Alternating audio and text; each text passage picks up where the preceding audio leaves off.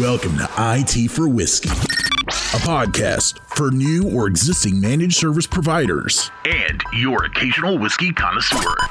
My name is Myron Herrera. My company is Synetek Solutions. Uh, we are a MSP based out of Dallas. I'm also the CEO of Greenlink Networks, which is a voice over IP uh, channel only uh, based out of Dallas as well. Business started in 2004. Combined, we're about 30 employees. You know, the reason I, I wanted to do this podcast was because visiting a lot of these events, I, I realized that a lot of the MSPs that were starting up were struggling with some of the same things that I struggled when we started our business. Meeting Craig and Joe, we shared the same passion and a lot of the same issues that, that we experienced. So, wanting to take that pain away from some of the new guys, they decided to go with this podcast. My name is Craig Hickman. I'm with ProBlue in Bloomington, Indiana. ProBlue is a managed service provider. We started in 2005. I started with, I think, a total of three employees, and now we've grown to 11. We're a small shop. We're located in South Central Indiana, servicing a little over 200 customers. This is a great opportunity for me to talk to other peers and learn what they have done and what they have not done well and avoid all those caveats. This is a learning experience for us and also hopefully helping others along the way. My name is Joe Ucia. I'm the CEO for Infinite IT. We're located out of Toronto, Canada. We're currently about a dozen employees. We're an MSP. We were originally founded in 1999. I truly believe in this podcast because I wish somebody was there to help me and, and teach me a lot of the mistakes that they made and share with me their mind share on, on how to overcome issues. So I was lucky enough to meet Craig and Myron a few years ago and many years in the working, and here we are. So I hope that you really get a lot out of this podcast and learn the things that I wish somebody would have told me. Hi, and welcome back to the next episode of IT for Whiskey. My name is Joe Ucia, and I am your co-host today with my very good friend Myron Herrera. Hey, Myron. Hey, what's happening? What's up, buddy? Ah, another day in paradise. How's life in beautiful Texas? It is good, actually. You know, the weather is cooling down. We're below the 100s, so it's it's a top top down kind of day to drive around with the top down. So oh, beautiful, love it. I wish I could say the same. It's raining here. beautiful Toronto. So I want to ask you a question. You know, we we you and I were we we talk a lot, as everyone knows, and we've mentioned we pretty much talk daily. And one of the the biggest things that we face as an MSP from our customers is asking questions about, well, what are you doing to protect my data? What are you doing about cybersecurity? Like, how do I how can I trust you as an outsourced organization or one of my departments to make sure that I'm safe? It's no secret the industry tools have been hacked over the last couple of years several times. Without mentioning names, we know who they are, and it's not only one, it's happened to them all in different ways, in different levels, some more severe than others. We face this tough question on a regular basis every time we're talking to a new customer and any of our, our customers that are concerned about compliance and privacy because of their business revolves around a lot of PII, they they ask us uh, about this on a regular basis. What do you? How do you guys handle that? It's a definitely a hot topic because we're getting slammed by not even our customers, but by our customers' insurance providers. They're requesting to know whether the customer has MFA, do they have uh, SPF, are they using what kind of endpoint security do they have, you know, all all these good uh, good stuff. We have to be on our toes and make sure that we have all those things in place so that the customer doesn't feel like there's there's a risk there. But the customers bring up the question all the time, you know, what are you doing? You know, what, you know, because this is great. You got my environment set up correctly. What are you doing? Are you, right. you know, securing your environment? We're trying to obviously follow whatever the the industry is is pushing. We're looking at what those insurance providers, which are also asking us and we're making sure that those things are in place typically that that'll calm down the customer that it's not about if you get attacked but you know when you get attacked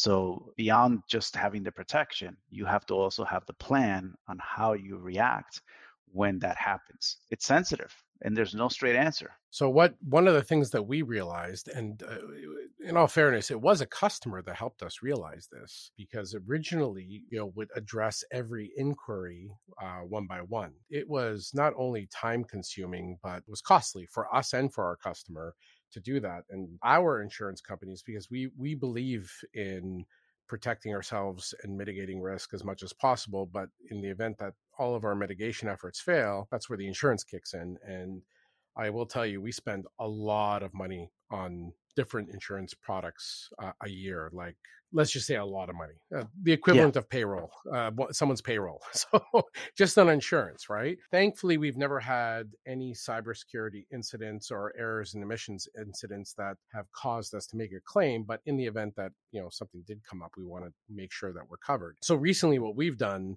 we got tired of the conversation and our fi customers would come uh, fi financial institution so anyone that's in credit union bank insurance etc they're considered an fi we have a lot of fi customers and they came to us and said you know we need this we need this we need this and one of our customers named Steven and if you do listen I know you do thank you very much for kind of opening our eyes to this a couple years ago he mentioned, you know, going through this ISO certification. That actually was a spiral effect for us because the next thing that I realized is, hey, we need this as a company. And we've been going, as, a, as you know, Myron, down this path. We're mm-hmm. really close to starting our actual certification audit, which takes over a year to get to. Uh, and we're at the final stages of it. And um, hopefully, within the next, you know, three months or so, we will have our ISO 27001 certification, which talks at security, privacy, uh, compliance. Everyone's familiar with the term GDPR. We've heard of CCPA, or sorry, CPA in California. Canada's coming out with the new CPPA uh, Act, which is even more strict than the GDPR. These are all based on ISO 27001 and ISO 27701. Those two ISO certifications are what the governments use to make their programs. And the really interesting thing is once you have those two certification, the rest of them you can go through the audit process, but you pretty much are certified. It's very easy to get the certifications because you have your information security management system in place to to address all of those certification requirements. How how often do you have to do it? So it's an ongoing thing. It's forever. The hard one is the first one. That's your biggest forklift, right? Because it affects every process that we do internally. So how we handle customer PII, how we handle cybersecurity attacks, how what we're doing to mitigate them. You know, do we have a SOC? Do we have a NOC? Do we have the tools in place? It addresses.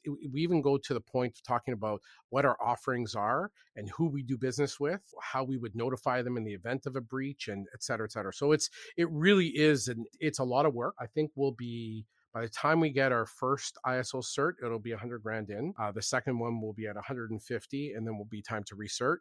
The recerts aren't too bad. They're between five and 10 grand a year for both. So it's not too bad uh, when you're recertifying. It's just time. And the first year, you're looking at seven, 800 work hours to get it done. It's, it's intense. Other than obviously making sure that you're meeting those requirements, do you feel that there's an up? Yes, it has had a trickle effect on how we do business. So there was things that we believed we were doing to the well, we were doing it to the best of our knowledge, right? Right. Mm-hmm. But as you go through the process, it challenges what you're doing and it challenges you to rethink things and in return you modify how you do things. We now have zero day passwords you know for everything. There's 2fa mfa and then which is all great but then it's still reliant on passwords. Now for anything sensitive they're all zero day passwords and you need to have a, a system in place to manage that and you know there's so there's a lot of things. You, you have to have a proper inventory management system and how to to so we actually today by coincidence i have all of my guys in the office doing a, a comprehensive inventory of the office to make sure every asset is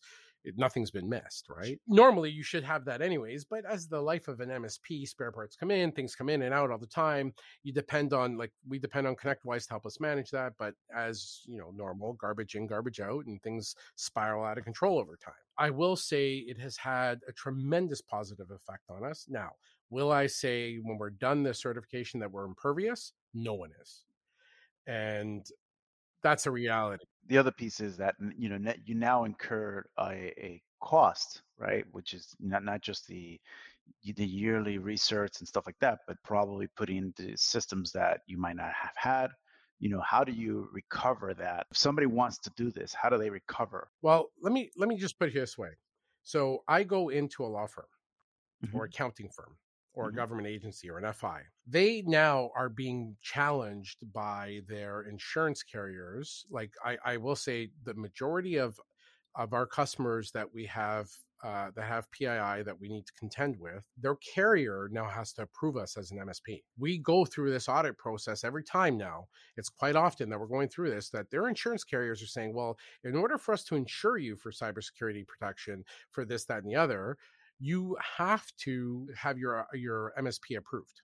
So that's a trend that's happening. And the insurance is because of how many claims have been going through over the last couple of years because of all the cybersecurity attacks during the pandemic. Mm-hmm. The carriers are getting wise to this and saying, hey, well, if the MSP is the weakest link, we need to approve them. So no longer do I have to appease just the customer to win the deal. Once we win the deal with the customer, the carrier can shut us down. And they'll say, well, you go with them, you have no policy. So this is starting to happen as a trend what we've seen in the in the U.S. is the is that the insurance providers are telling the saying to the customers, "Are you using these tools? And if you are, you need to meet these requirements. If you don't, then I won't give you insurance." In in the sense of saying those that most of the time they say, you know, uh, you know, this company that was that recently had a cyber attack, do you use their their tools or does your MSP use their tool? And they do, and if they do, then you know, we either A, they're not going to support it, or B, you know, you have to put this list of things in place. Um, that's how it's being done here. It's definitely changing. Yes, things are changing. And it is similar in many ways to what you're saying here but they'll scrutinize who the provider is as well here. So they're going that one extra step. And it's it's not uncommon. Traditionally or historically has been more common that our FI rules are more stringent than US. Like our banking laws are some of the strictest in the world and our insurance laws are all controlled and it's et cetera, et cetera. That's why unfortunately, you know, the US went through what it went through in 2008 and Canada was immune to it. We didn't have any effect, right? We rode that through like nothing. We didn't feel it and it's because the laws are different. But what I will say is, you know, the US is now caught up in that sense to Canada. It's not uncommon. We play leapfrog with each other all the time. Sometimes the US is more strict and Canada's behind and then we catch up. It's it's common, right? Like with all countries. But for all of our friends in the MSP space out there, I will tell you in the next 24 months, you'll start seeing this more and more and more where you're trying to close a deal and now you've got a third party you have to appease in order to win that business. Yeah. So we've we've decided to leapfrog that and get ahead of it because of the amount of time and effort it takes to get this done and I'm tired of doing these audits cuz in the last 12 months I've probably done 8 of them. And those audits take me anywhere from 5 to 10 hours to go through and back and forth and emails and phone calls and conference. It's brutal, right? So I've asked on every single instance saying, hey, you know, we're, we are going through ISO 27001 right now. Is, you know, if we had this done today, would I satisfy everything you need? And the answer has always been the same thing. Yes. I got a couple questions. So obviously there is an advantage of having the, the ISO in place. How does a small MSP, a two person, three person compete with that? You know, or not even compete with that, or at least put the, the, the things in place to be able to deal with with you know with that. So it depends on your market is the answer. So if you are going uh, if you're you know one to five ten employees and you're going after like as an msp you're just a few people and you are going after companies that are like sub 25 employees you won't come across this yet. It will happen eventually but not yet.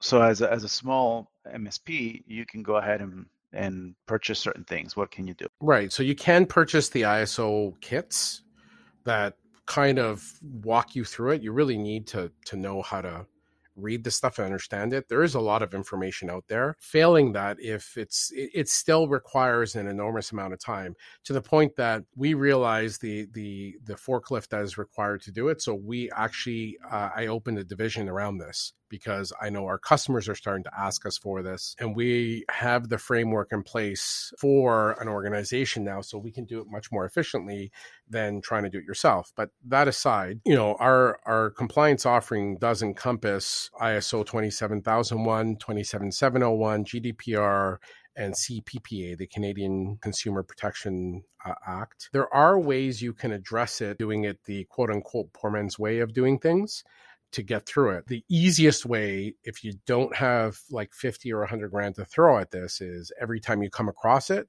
you're just going to have to complete the audit that the insurance company has.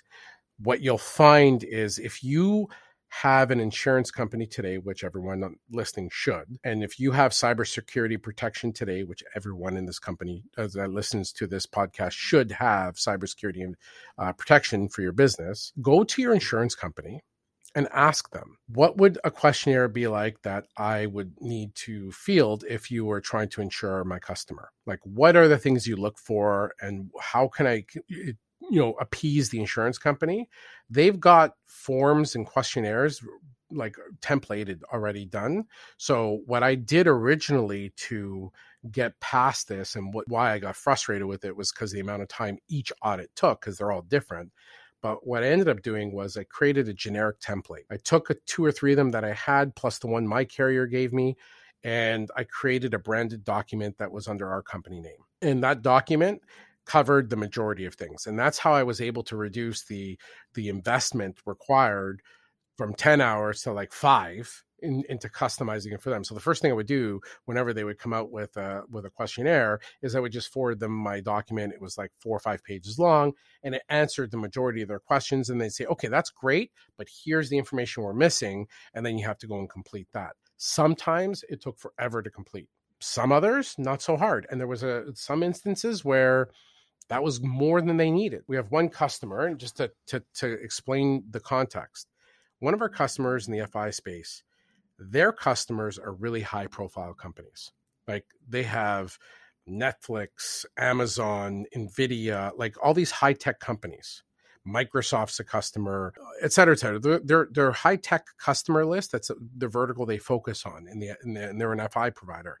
And the really neat thing about this organization is they're very tech savvy. The, the CEO there uh, is a great guy, and and he was the one I was mentioning earlier, Stephen very very tech savvy very understanding great guy to work with and we help each other a lot and we have a great partnership with him and his company. We are their msp and he's he's affected our business significantly as much as we've affected his but the big thing is we work together to create these templates and i've you know for his company and ours so that he can do the same thing. He's going through ISO certification with us as well. We've completed other compliance certifications like the Microsoft SSPA. We've done other SSPA documents with him and whatnot, and audits and whatnot. And so the the, the net net of it is, if you find someone that ha- like one of your customers that has this requirement and it, it happens repetitively, then something to look at. Now, I'm going to tie this back to the topic du jour, cybersecurity. Why is this relevant? So the relevance of these certifications to cybersecurity is you implement what is called uh, ISMS, which is an information security management system. It's not a platform, it's not a software tool, it's procedures. Uh, the ISMS is all about procedural documents. There are literally multiple dozens of documents you've got to create in order to do this. Now, creating documents on their own is great, implementing them is the challenge. So that means you need to affect change in your business so, how we used to do things a year ago is no longer how we do it today. And I feel a lot more confident in our cybersecurity strategy today than I did a year ago.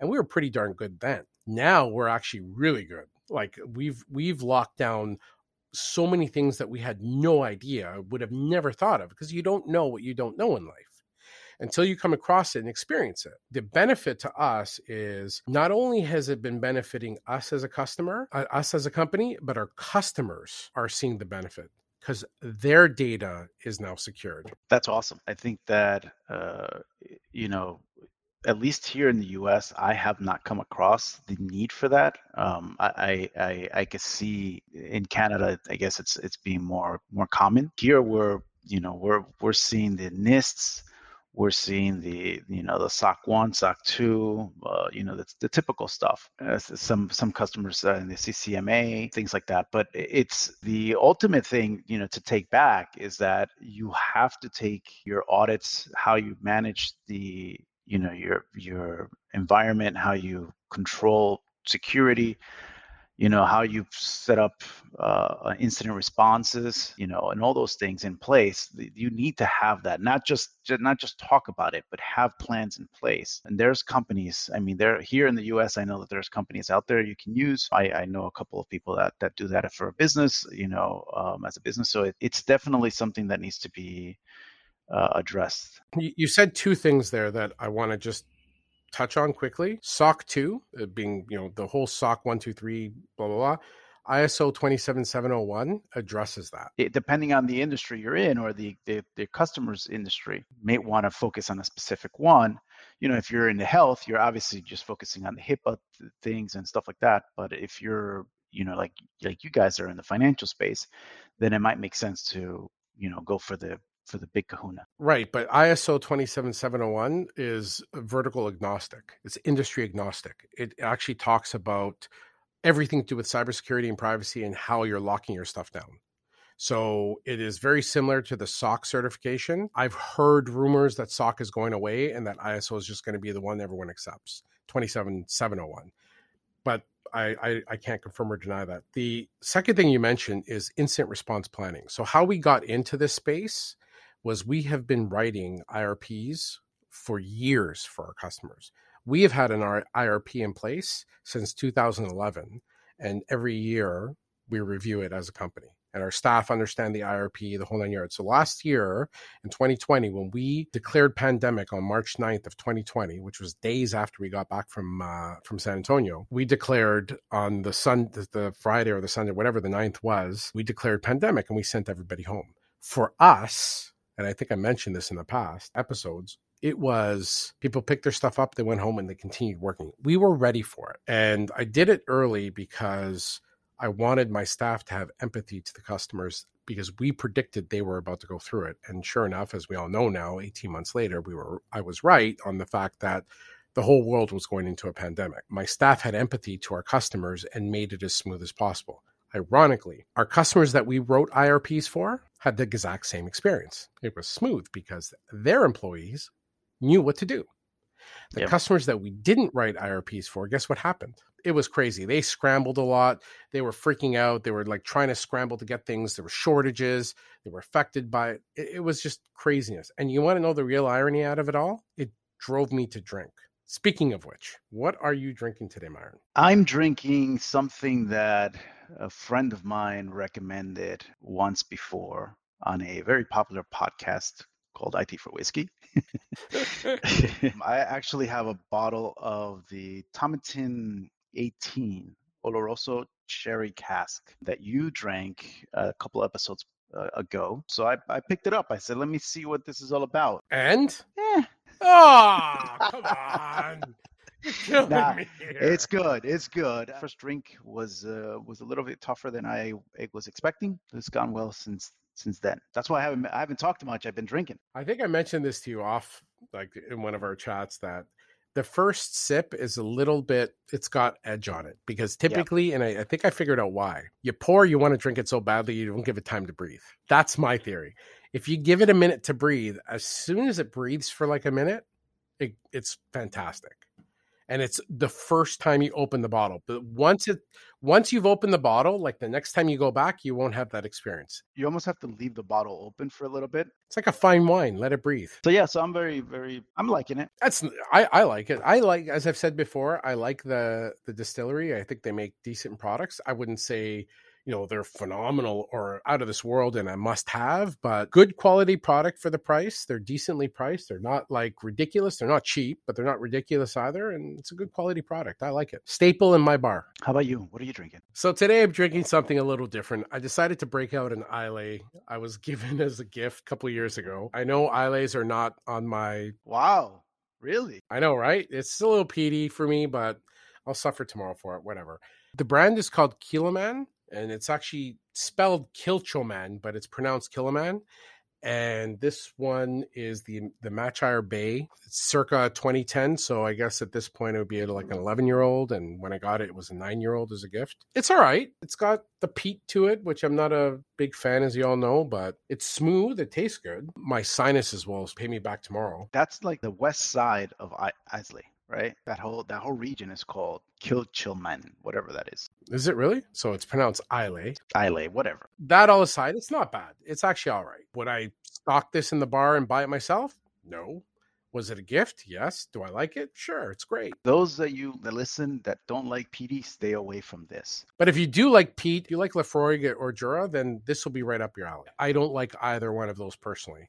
And it's an allergy thing. I don't know if you can start to hear it. My nose my sinuses are already starting to flare up. Eh, This is not my area, so uh, um, But I'll drink it. I'm going to finish it. I'm going to. It's sin to waste scotch. That's for sure. I- again because I, I want to focus that at least as of right now uh, in the industry to get that kind of certification is a is for the larger MSP that's dealing with larger customers that require a lot of this you know and, and it seems like more in Canada than in, even in the US I I personally I mean You guys will catch up. we're not seeing it today.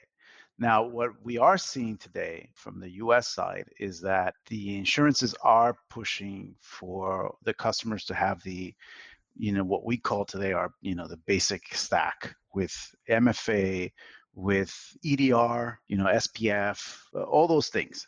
So if you're not doing that, or if your customers are not doing that, I would suggest you focus on that and start pushing it because their their policies are about to jump in in pricing if they don't have that, or they may not even get the policy at all. Which is, you know, I, I recently got a, a was copied on an email where a customer said, prospect customer said, you know, sent us the thing and said our insurance won't give us, you know, cyber because we don't have these things. So it was like that's an easy sell for us. You know what I mean? So if you if you focus and get these these um, these cybersecurity pieces in place, the products in place, you're going to have a better chances of closing a deal as you move forward, uh, how things are today. And it's just going to get stricter. They work because when you put the MFA in place, when you put the, you write your incident response plans, you, you do all those things, things calm down for you as an MSP and it becomes a lot easier to support your customers. As much as Joe talked the entire episode, that's my little insight for today. Take it away. Have a good one, everyone.